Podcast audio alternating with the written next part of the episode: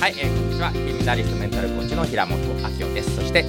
はい、えー、両者コーチの高橋勝です。はいよろしくお願いします、はい、お願いします。高橋さんあれ高校ってイギリスでしたっけそうなんですよね。どんな風に過ごしてたんですか、はい、高校の時はもうあの父の転勤でうん家族と一緒にですね、はいはいまあイギリスに実は住んでまして、はいはいでまあえっ、と中学2年生ぐらいの時なんですね。はいで中学2年生で行ったんですけども、うんでも。もともと英語力もうん中学2年生の英語力ですから、うん全くあの英語分かんなかったです、はいはいはい最初本当にだかうんらまずは2ヶ月間、うんそのブリティッシュのその,、うんあの英語の家庭教師をうんこうつけてですね、はいまあ、トレーニングしたんですけども、はいはでまあ、本当だったらその16歳になったら、うんそのイギリスのこう高校がですねうんはいでもそこって試験があるんですよ入入入試試験、はいでもさすがに英語力もないから、はいはいもう受けられなくてそこで入ったのが、うんまあ、イギリスのこううんアメリカンスクール、まあ、いわゆるこうインターナショナルスクールのような、はいはいはいところなんですよね、うんでそこにこう入入りました、はいはうんうんい、うんででどう過ごしてましたうそうでそこで過ごしてですね、うん最初全然勉強が分かんなくて、あもう授業も英語だし、うん教科書も英語だし、うん友達も英語で喋るから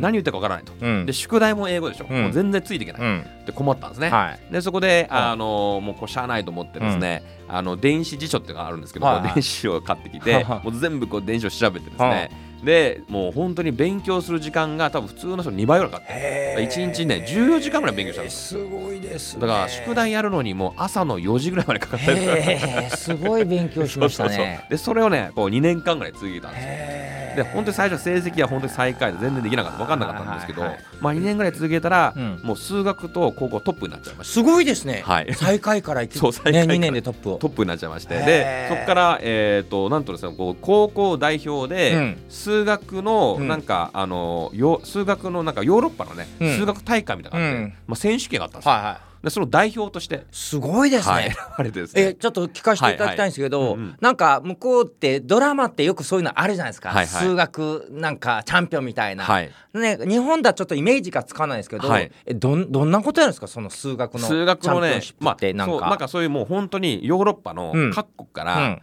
あのその各学校うのん代表の、まあ、生徒が集まってですね、うんそこでもう一気に筆記試験があるんですね。はいはいうんうん、で筆記試験やってそこはでいまあ、まあトップなんかなんか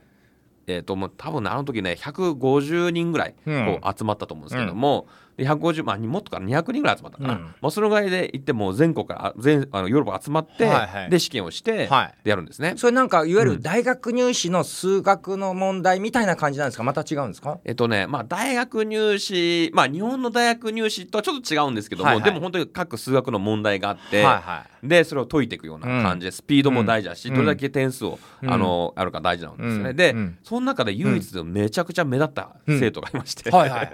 でそれが、はあの実はもうその大会で優勝した選手なんです。え生ど徒んな人なんですかもう北京大学の、はいはいもう超超トップのはいはい方なんですけども、はいもう髪型がもうボサ ボサもう髪型もボサボサで、はもう試験が始まった瞬間ブワーッとすごいスピードで飛ぶんですえよー、。取りつかれたようにとりあえずからもう誰かに呪われたよう にうわーっといてもう誰もこうついていけないみたいな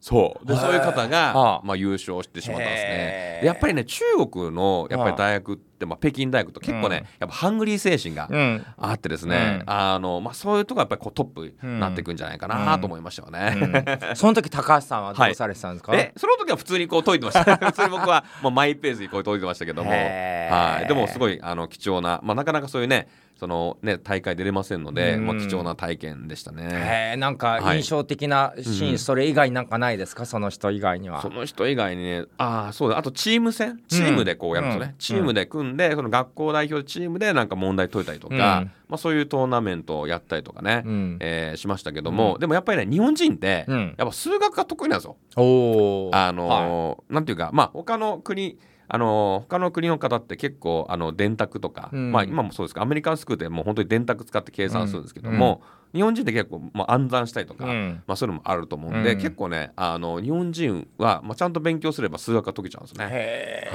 え、そうなんですね はい、なんかその時の経験が今生かされてるとしたらそうですねその時の経験やっぱり物事をこう論理的に考えたりとか、うん本質論理だって、これこれうんこうだからこうなんだみたいな、その論理的思考はめちゃくちゃ身につきましたね。確かに目に見えないものに対してうん論理的に説明されますよね、はい、そうなんですよね。で、やっぱりその影響が多分ねうちの父が、うん実は東大うでん数学を研究したんですよ。ええ数学の大学院で数学の筋金入りですね。そうなんですよだから結構父から数学を教わってたんですねへーそうでうちの父はすごいのはああのーもう結構今70近いんですけども、今でも東大の入試問解けるんですよ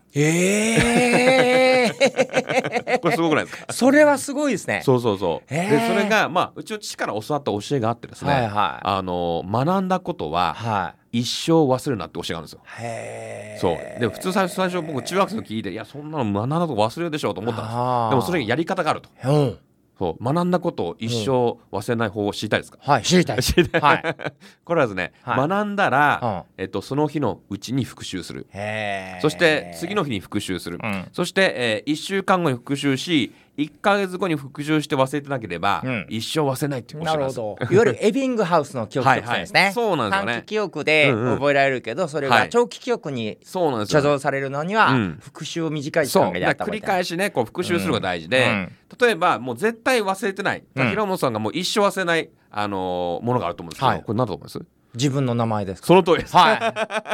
自分の名前と住所と電話番号は結構覚え てますね、まあ、なる名ほど前は絶対忘れない自分い。のな名前るほどね。でこれなんで自分の名前を忘れないかっていうと、はもう一番使ってるんですよ確かに。平本明夫です、うん今回ヒマラヤでもですね、何度もうん平本明夫ですよ、ねうんはいはい 繰り返し復習なるしほてどるとだからずーっと一生脳に出てるんです、うんだから小さい頃から名前も呼ばれてるし、自分もなんかね書いたりしますし、うんだからこれが多分ねい一番一生忘れないなるほ記ど憶だと思うんですよね面白かったです はいありがとうございましたはいありがとうございました、